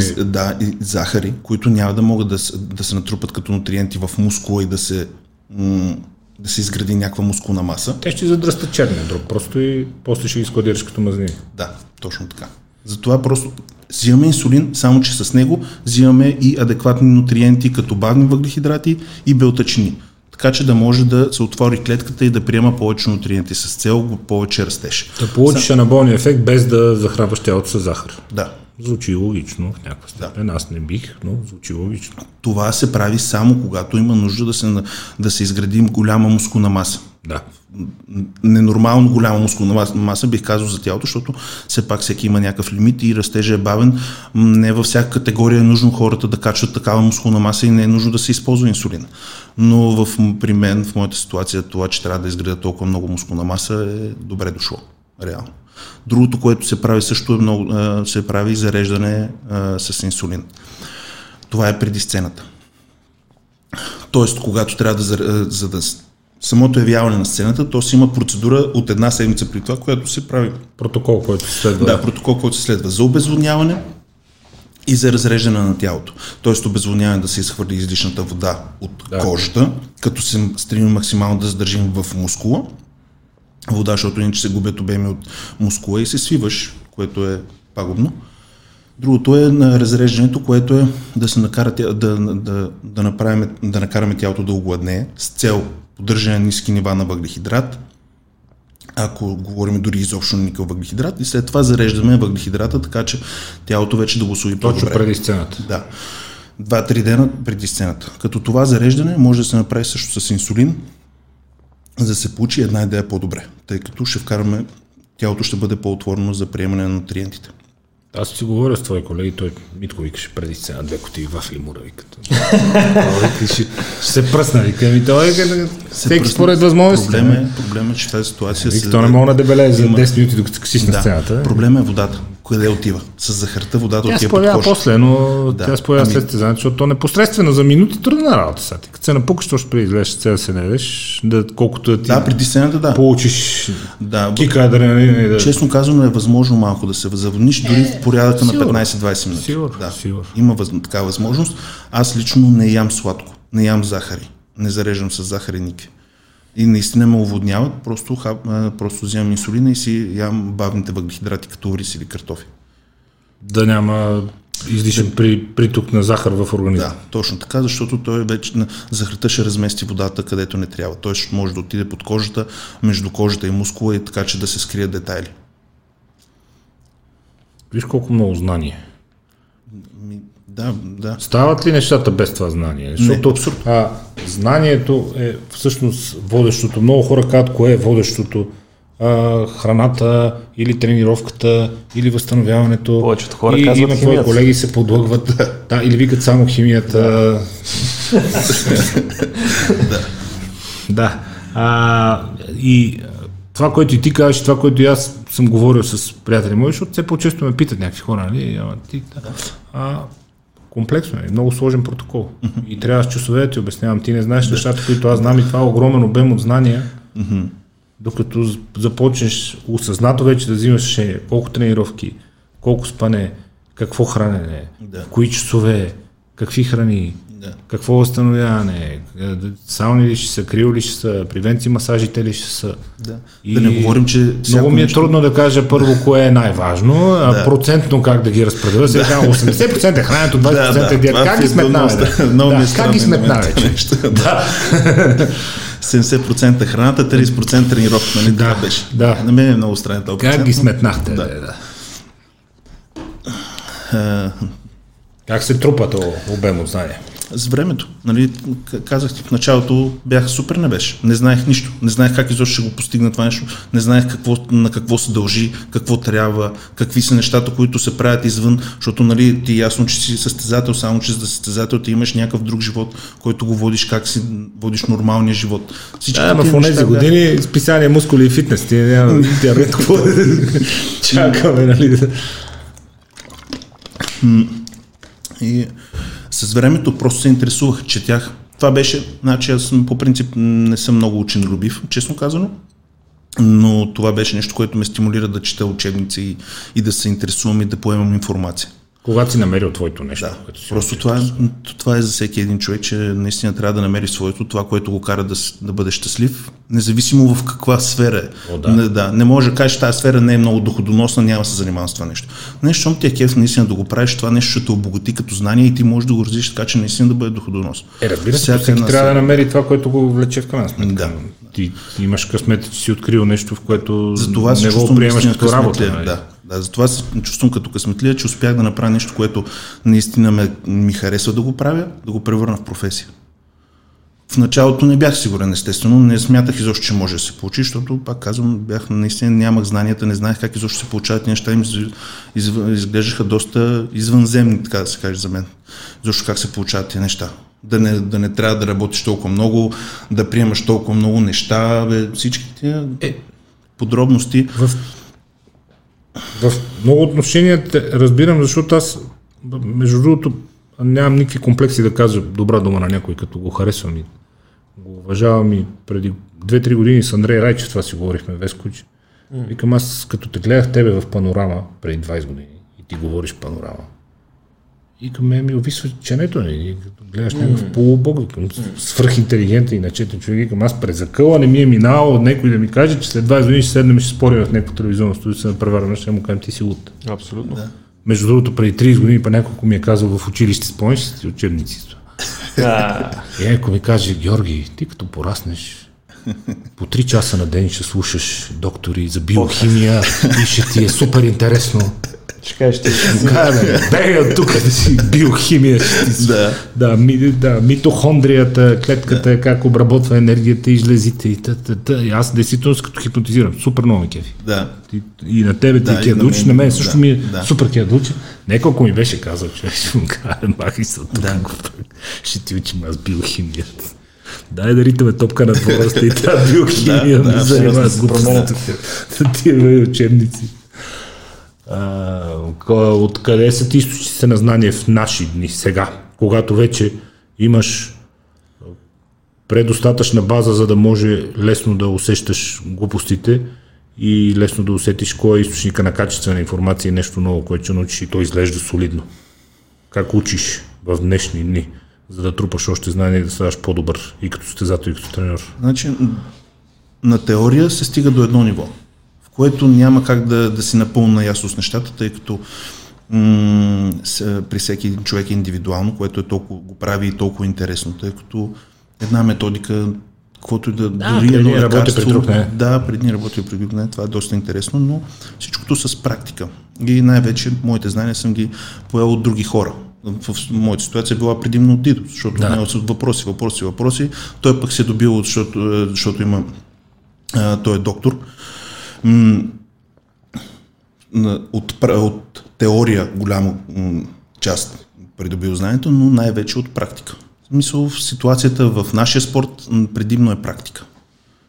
Проба грешка. Да, общо взето проба грешка. Кои сте били големите грешки? Сещаш си за нещо, което днес никога не би направил и опитал? Не, това Дидо ме е спасил от тия неща. Но със сигурност ще я да правя груби грешки. Като в началото, примерно, аз смятах, че сута е супер вредна и тя не трябва да се използва изобщо. Смятах, че сута е нещо, което изобщо няма нужда и не ядях никаква сол, не си солях, смятах, че просто няма нужда от нея, пък съответно това е огромна грешка, по принцип. Сута натрия като цяло е изключително важен за тонуса на мускула, за работа. Почват крампи и такова. Да. Точно така, тя е изключително важно нещо. А ти какво видиш, ама ще чиста водата. Махаме сута. Да. Изчисти ли я, какво стана? Ти имаш някакви минимални знания и започваш с тях да си правиш, да си съставяш ти някаква визия за нещата, почваш да ги нагласиш. Това може би има смисъл, най-вероятно е така. Но тъй като нямаш обща картина, като не знаеш общата картина, като не знаеш абсолютно всичко, това са глупости просто. Създаваш си някакви твои неща, които според теб имат логика, обаче като не знаеш още двете неща, които също влизат схемата. Детоксват. Имам един ден. То вътре 50 милиона калории, само захар, тя фруктоза. Качу се другия ден на кантара, същия викаме, какво става? Това диета е. Къде отиде детокс? Глупости на търкавете. Както и да е. Хората склонни ли са да учат? Или искат бързи резултати веднага, ти да им кажеш вълшебното, прави тук 1, 2, 3 и той на другия ден вече. Рядко са хората, които са готови да се научат наистина. И наистина да искат да вземат знанието и да почнат да мислят логично и да го налагат в практика. Да взимат информирани решения на база знания. Рядко са това. Но то днешно време всички са свикнали, всичко да се дава на готово. Информацията ти е на готово, ти постоянно се дава някаква информация, в която ти каквото и да правиш, ти винаги си информиран. Тоест ти знаеш какво трябва да направиш. Не си практикувал, не си сам достигнал до това, тази обосновка, защо трябва да се прави. Това ти имаш зададено някъде си прочел, някой ти е казал. Пешо ми каза, видя го в интернет. Решил си, това се занимаваш, имаш определена процедура, тия неща трябва да правиш, ти почваш да го правиш. Няма нужда наистина да се информираш, да се поинтересуваш как всъщност са създадени тия точки, тази последователност, как изобщо работят нещата. Това трябва човек доста да се поинтересува навътре и да си даде зор да го направи това нещо, иначе по лесния вариант взимаш лесна информация и почваш. Аз нямам обяснение, защото не се интересуват. И точно 100 хората знаят всевъзможни глупости за всевъзможни абсолютно излишни неща, не знаят почти нищо за телата си. Да. И за мен също е странно. Нямам абсолютно никакво. Те социални мрежи просто побъркват. Не казвам, че аз също стоя в социалните мрежи, гледам неща интересни сами, но просто при някои хора виждам, че е злоупотреба. Тоест, те за тях смятат, това е пример за начин на живот. Това е основата, това е когато ти е скучно там си, някак си спира им развитието. Виждат, не знам, смятат, че оттам поема достатъчно информация. Те не са лоши да те насочат към някаква информация, но ти си прав, че той има страшно много джънк вътре, нали? То няма лошо да видиш най-новите модели коли или Кендъл Дженър днес къде е пила кафе. Да. Може и на някой да му е важно. Аз не познавам такива хора, но и все пак да знаеш къде ти е черния дроб, къде ти е сърцето, от какво имат нужда, за да работят правилно, с какво не трябва да ги тормозиш. Да. Спиш ли достатъчно, не спиш. Това е информация, която трябва да си дадеш зор да направиш. Абсолютно базови неща, според мен. Трябва първо това да знаеш задължително и после вече къде е пила Кендър Дженър на баба и фарчилото. Да, живи, да, това е най-вероятно просто идва от ниското образование или по-точно от родителите си, които не учат на децата си, че трябва първо да се информират или да им дадат тази нагласа за живота и за начин на мислене. Предполагам, че оттам идва, защото откъде другаде да бъде. Той в образованието ти като се сети, че едно време като идваха да ни учат в училище. А това е мъжкият полов орган. Дай ни това три човека. Човешко устройство на човешко тя е бега тук. И сеш 30 идиотчета, 12 годишнина. Това е женското тяло, нали? Те нарисува на гола жена. Всички се забавляват. Кой ще учи, бе, човек ти? Не, в същото време ние имаме такова богатство и така привилегия, нали, за толкова много знание. Да, истината е, че ако се поинтересуваш в интернет, може да четеш толкова много, да се обогатиш, имаш неограничен приток от информация, неограничен буквално, от всичко. Каквото се сетиш, това може да намериш вътре. И това е толкова удобно и толкова лесно, че хората преди изобщо те не са имали никакъв избор, за тях, за да се набавят тази информация, е изисквало голямо... Нали, трудно се било просто да я намерят, да изкопчат от някъде, да вземат да намериш, да намерят. Мускули и фитнес, каквото има вътре, това е. Ако пише, ако не пише, очаквайте следващия брой. Другите сфери, дори да не е за културизма. За всичко, каквото се сетиш. В момента има толкова много информация, но просто хората го неглижират това нещо. 2 списания за дрехи имаше, Борда и Некерман, ако ти няма къде да знаеш. Аз не го помня. Ти няма къде да знаеш. Мускули и фитнес го помня. Борда и Некерман, това е. Каквото има вътре, това е положението. И в средата такива скройки и ти си хареса, майка ти си хареса някой шлифер, извади си отвътре кройките и то пише там. Червеничкото е то шлифер и си срежат пота и си го ушият. И това е. Даже как да си ушият сами? Да. Те в средата бяха кройките. Да, кройките всъщност да могат те сами да си ушият. Това е добра информация. Друга ера.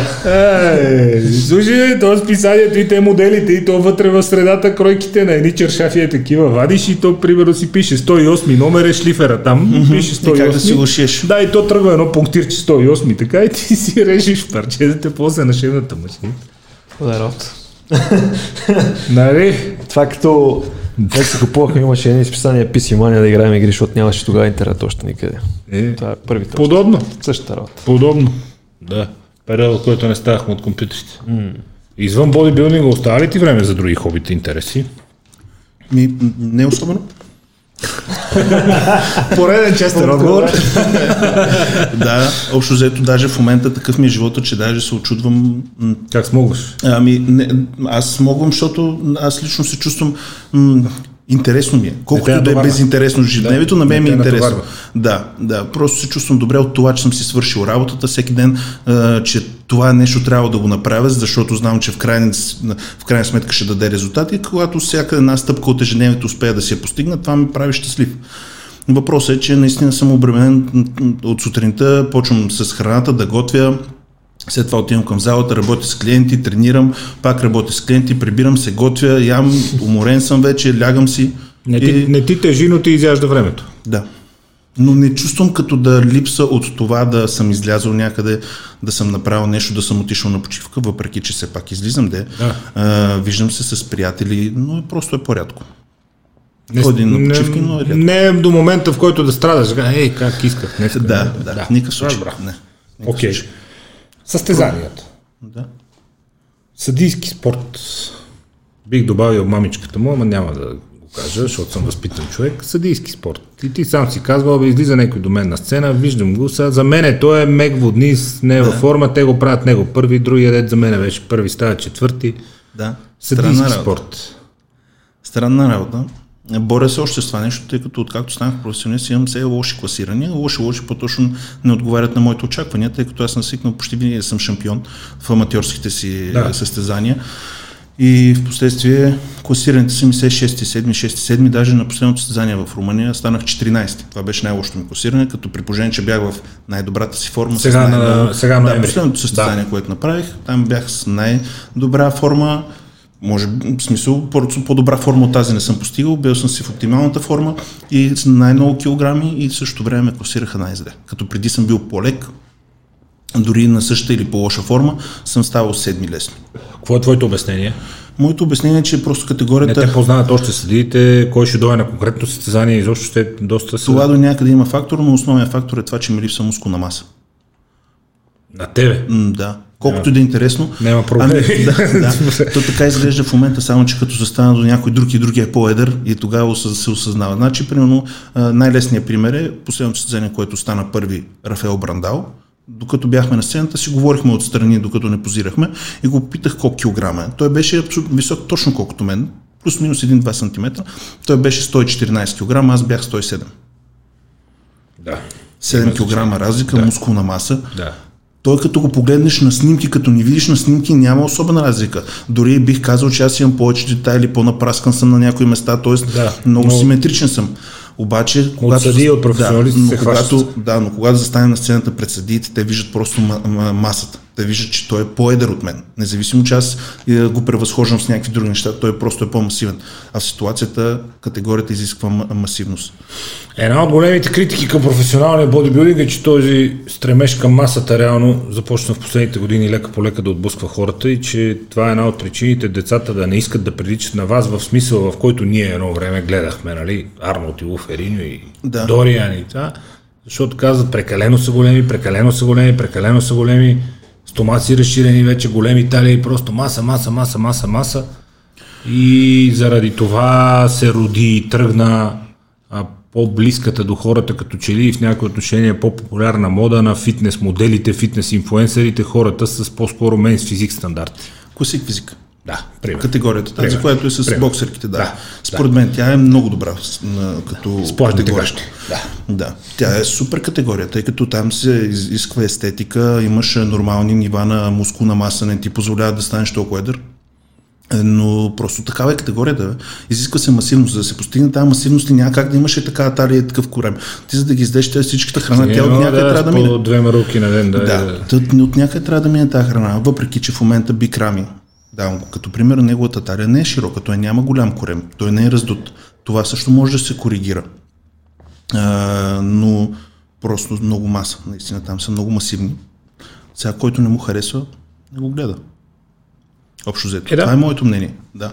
Мисля, щом не им харесва това нещо, окей, не съм за големите, защото то всъщност ситуацията най-голям проблем не е това, че сме много мускулисти, а това, че е голяма талията, се раздува талията. Всъщност и се губи естетиката от тази форма, нали, широки рамене, тънка талия, големи бедра, примерно.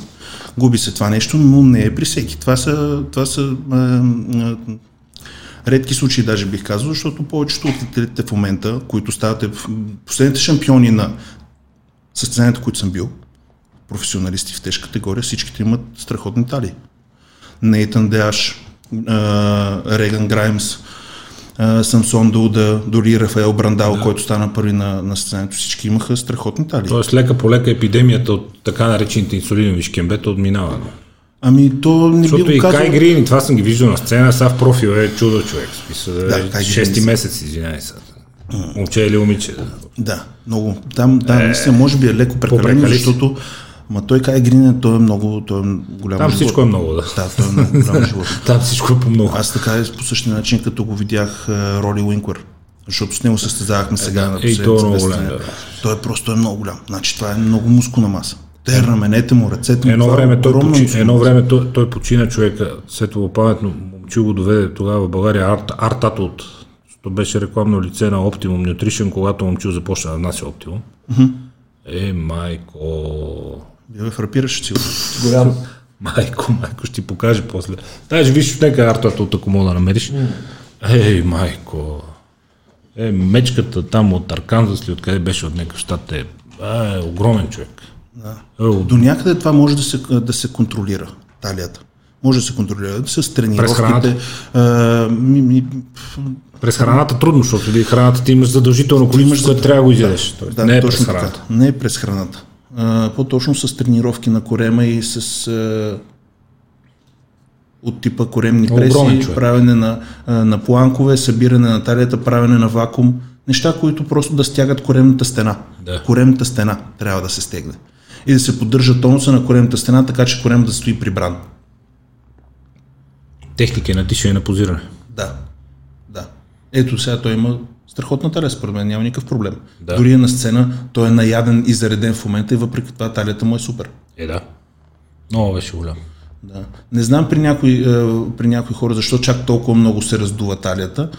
Нали, чак толкова крайно, защото наистина съм го виждал. Ето, въпреки че огромната трансформация на Роли Уинклър, не знам дали сте забелязали, той преди беше основен фактор, когато даваха за големите стомаци, като го дадат в странична полза, примерно да правиш широк гръб отзад и го дадат отпред. Чудо. Просто чудо, се да грозно става. Да, върня децата в топка. Да. А в същото време той в последните години изкара страхотна талия. В смисъл, разликата е голяма, подобрение. Защото започнаха да натискат много и съдии, и организатори, и всички за естетиката, че бяга естетиката, че изчезва естетиката. Не да го, че ползваше такива колани, които са корсетни колани, които пребират талията, те най-вероятно също помагат, но най-вече тренировката и тонизацията на коремната стена да се държи прибрана. Е, да. Много... Те и в това отношение Венци от 2 много работят. Между другото, Биг Рами и той като нас е клиент на Венци от 2. Да, мърсен имитатор. Не, българин да отговаря за възстановяването на мистер Олимпия, това е голяма работа. Така, че... И според мен, това е нещо много голямо, да казвам. Да не говорим, че той в света почти няма други хора, които да са успели да се докажат към него по този начин. Да. На този етап. Защото все пак Венци е взел от някъде своите знания. Нали, някой друг също го е можел да го прави. Да, но в момента на този етап съвкупност от много знания си е разработил неговата методика. Но някой да го практикува в момента това нещо друго по света няма на такова ниво, което е ево. Много, да, ясно на ево. И това също смятам, че е голям късмет, защото той много ми помага. Аз правя всяка седмица при него масажи преди същата работа. Аз от всяка седмица по принцип. Същата работа. Да са живи и здрави целия екип. Абсолютно. А сега на къде? Боян Иванов. Той има страхотен гръб. А не, огромен човек беше. Да, огромен, много... Да, огромен човек беше. Много хора. Сега на къде? Сега съм в основен период. Прекратих състезателния период, като имаше още едно-две състезания, които можех да направя. Само, че не ги направих от гледна точка на това, че видях, че не мога да се класирам достатъчно. Просто липсва и мускулна маса. Масата, която ми липсва, да, която според мен на този етап е нещо, което ми липсва. Да не говорим, че аз съм говорил и със съдиите, които ми казаха, че просто тънея спрямо другите. Не е кондицията, защото много често съм получавал критики за кондицията ми, тъй като не ми е много на фибрен газа и не съм много надълбани краката. Примерно. Да, примерно. Както и за последното състезание може да бъда, примерно, винаги мога да изкарам още 1-2 кг, в които да станам в страхотна кондиция, да ми се надере газа, нали, да съм супер изсушен, само че тогава се свива тялото и се губят обемите. Просто... Не изглеждаш като състезател от тежка категория. Да. Аз съм ги забелязал, значи всичките, които ставаха първи на състезанията, тъй като са били пред мен и съм ги виждал, никой не е бил с по-добра кондиция от моята, за да стане първи. Просто липсва мускулна маса. Не от липса на кондиция. Аз лесно, на мен не ми хареса, аз лесно мога да се докарам до такава кондиция, която да е свръхкондиция, да съм супер надран, нали, да съм много обезводнен. Но първо, че на мен не ми хареса това. И не е за тежка. Да, не е за тежка и на мен не ми хареса. Аз не виждам смисъл в това нещо, честно казано, да се изсушиш чак толкова много. Не е нужно да се изсушаш чак толкова много, за какво са тия фибри толкова тънки.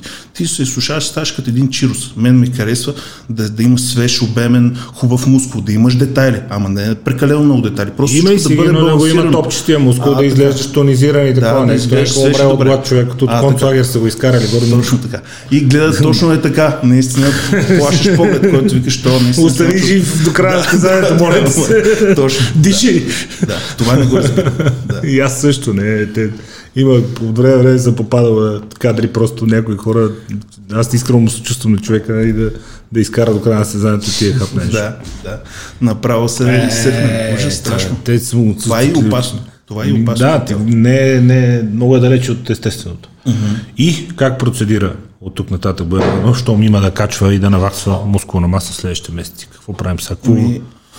Увеличаваш калориите, увеличаваш обема от тренировките. Какво правиш, за да качиш още върху това, което си в момента? Значи, първо поправи грешката с липсата на апетит и с храносмилателната система, която си беше основен фактор, тъй като аз в основните периоди обикновено изяждах около 50% от храната си, което съответно води до по-нисък ред, почти 50% по-нисък. Всичко тия на 50%. Просто оттам нататък, това беше нещо, първото, което коригирах. От доста време не съм имал проблеми, оттам нататък вече се увеличават максимално храната, колкото мога да приемам като количество. И обем от тренировки, т.е. обем, интензитет на тренировки, т.е. максимално тежко с минимален обем. Да. Стремеж към по-високи тежести. Основата е силата. Да се изгради плътна мускулна маса. Не просто напомпване. Напомпването по-нататък аз пак се напомпвам, но говорихме за тези два начина на изграждане на мускулна маса. Къде е кардиото в цялата работа? И ти, Добри Делев, правите някакви ужасяващи количества кардио, аз направо не мога да... Чак пък ужасяващи? Защото ти казва 2 пъти на ден, веднъж сутрин на гладно, после 2 път с тренировката, с това е... не те ли смачкването и такова? Дидо си го спомням едно време, между другото, 1 път приумчил го, засекахите се опакваха тогава състезателен ли, че кардиото сутрин на гладно ги успива после цял ден като парцали. Проблемно си е малко. Да ти кажа, наистина не правих малко кардио, защото правих 30 до 40 минути кардио, след което правя ритници и корем, което ставаше близо час. И това 2 пъти на ден.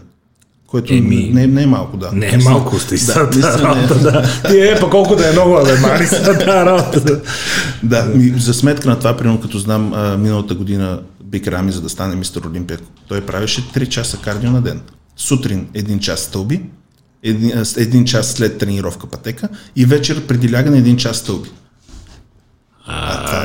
Стига бе. И на мен ми се струваше ненормално. Ето, какво трябва да изяжда този разход на калории да компенсира само яденето на 2 души? Една седмица с въглехидрати, 1 седмица без въглехидрати. Само риба и салата.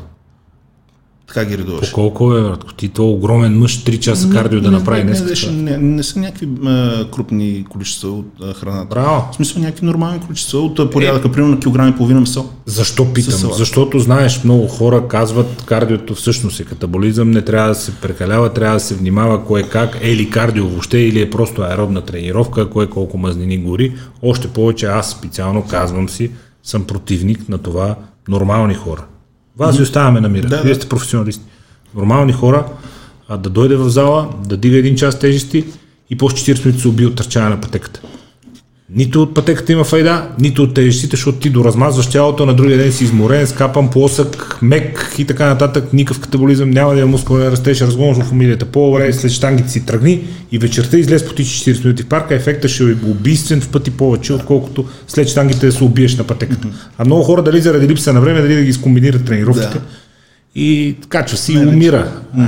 И също така и те имат честно имат представата, че като се смачкат в тренировката, като се убият в тренировка и много се спекшат. Цека като не мога диши, това вече е качествено. Не е сигурно. Даже за любители е силно противоположно това нещо, тъй като те нямат възстановяването като при нас. Ние използваме много препарати, ние по цял ден това сме се концентрирали да се възстановяваме и да почиваме. Вие това работите. Точно така. Той не може да форсира до такива степени. Абсурдно е. За мен също е напълно противопоказно след тренировка с тежести, като чисто самоубиеш на пътеката. Да не говорим и самата тренировка за тежести, защото аз знам как процедират повечето. Те тренират до отказ, докато се смачка тялото и после едва се тръгват и мускулите си им стръпнали да ги чувстват. Това е едната крайност, която е 5 човека в фитнес, а други 95 си рост телефоните. Си тръгват с сухи фанелки, Но всяко нещо е по-добре от нищо. Реално все пак са в залата. Всяко нещо е по-добре от нищо, не се отказвайте и да си тръгнете с сухата фанелка, не е страшно, поне ще се раздвижи, поне нещо сте направили за себе си. Извън състезателните планове, знаеш клишето, що ме култури си е успешен, треньор, състезател, да си направи зала, да пусне някакви добавки, общо взето пътеката е начертана.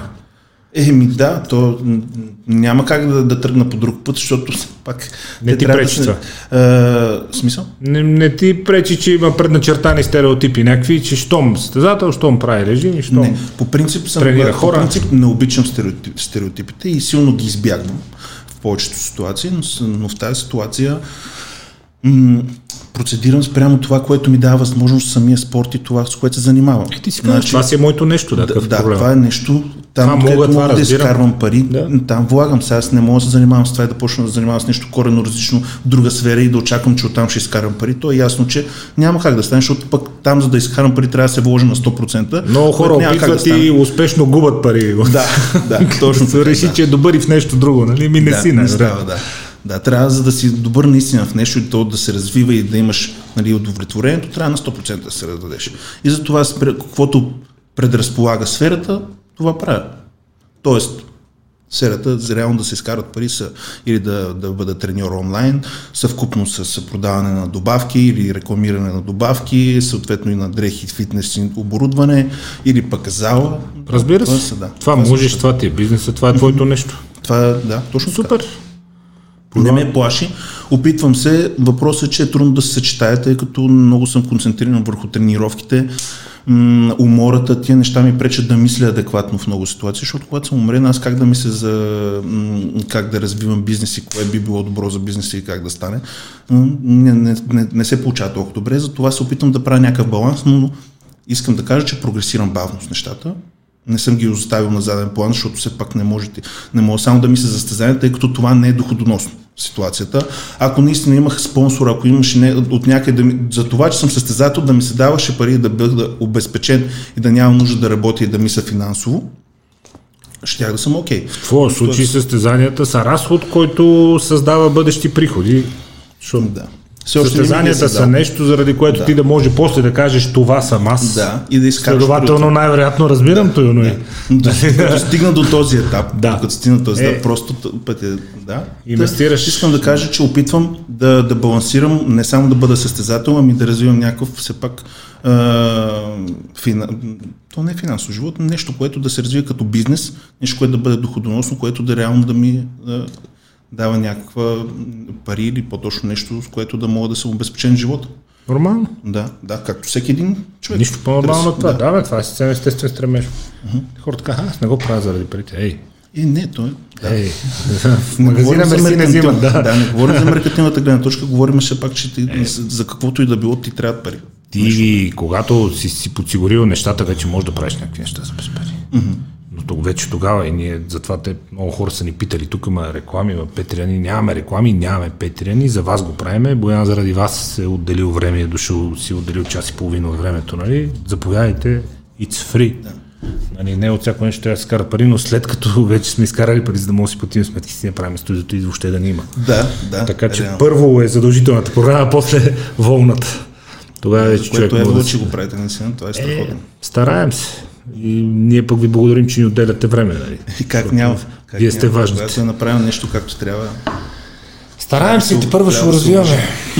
Пожелаваме ви здраве, господин Иванов. Благодаря. Да няма контузии. Пазете се от контузии и другото ще ви се случи. Да. Сигурни сме. Крайно мотивиран съм за успех, така че ще направя всичко възможно да бъде. Смело напред и да си здрав. Да няма контузии. Другото си го можеш, си го знаеш. Поздрави на Дидо и на отбора. Да, ще предам. Продължавайте напред. Много здраве и успехи и до нови срещи пак при нас. С удоволствие. Следващия състезателен си успех. И ние също. Успех. Мерси. До скоро. Чао.